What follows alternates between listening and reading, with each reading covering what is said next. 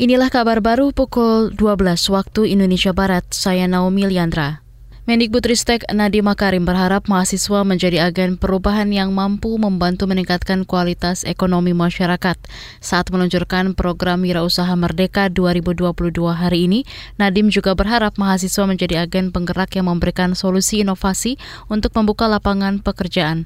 Mahasiswa juga diharapkan menjadi agen pelopor untuk menumbuhkan potensi kewirausahaan baru di tanah air. Dalam program ini, mahasiswa belajar merancang, menjalankan, dan mengembangkan ide bisnis menggunakan kurikulum yang dikembangkan perguruan tinggi dan di bawah pimpinan mentor uh, bimbingan mentor praktisi. Partisipasi aktif dari praktisi ini harapannya tidak hanya akan membantu adik-adik mahasiswa mewujudkan ide menjadi bisnis proses yang strategis, tapi juga memperluas network, dan mem memastikan keberlangsungan dari usaha yang dirancang adik-adik. Ini adalah kesempatan emas yang tidak boleh adik-adik lewatkan, terutama untuk kalian yang memang memiliki minat di bidang wirausaha. Mendikbudristek Nadiem Makarim menegaskan wirausaha merdeka adalah bagian dari program Kampus Merdeka yang memberikan kesempatan kepada mahasiswa belajar dan mengembangkan diri menjadi calon wirausahawan melalui aktivitas di luar kelas perkuliahan.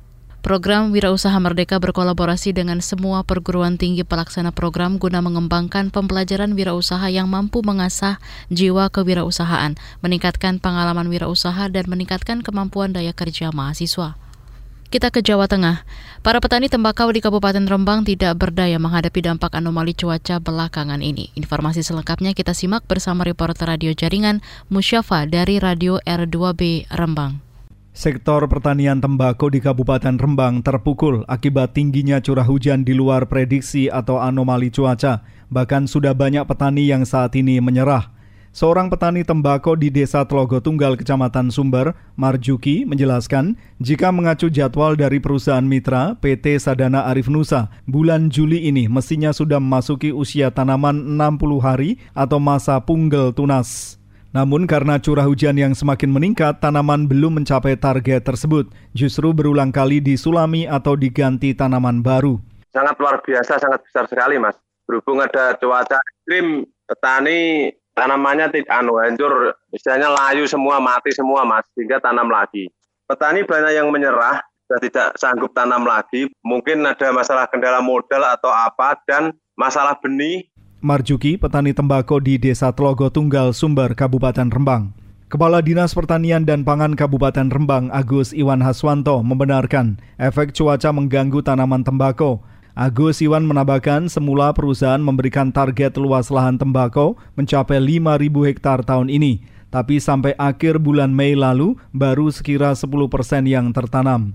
Musyafa R2B Rembang melaporkan untuk KBR.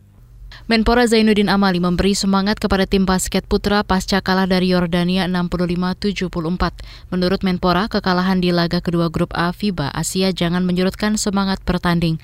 Apalagi Sabtu besok di Istora GBK Senayan, Jakarta, Indonesia akan menantang Australia. Sementara itu, pelatih kepala tim Australia Michael Clancy Kelly menyatakan akan mewaspadai pemain tim nasional bola basket Indonesia Marcus Bolden. Australia berada di puncak klasemen grup A setelah mengalahkan Arab Saudi. Dalam laga perdananya selasa lalu Australia menang atas Yordania. Posisi itu semakin tak tergoyahkan menyusul kekalahan Indonesia dari Yordania yang membuat tim Merah Putih merosot ke urutan ketiga. Demikian kabar baru KBR, saya Naomi Liandra.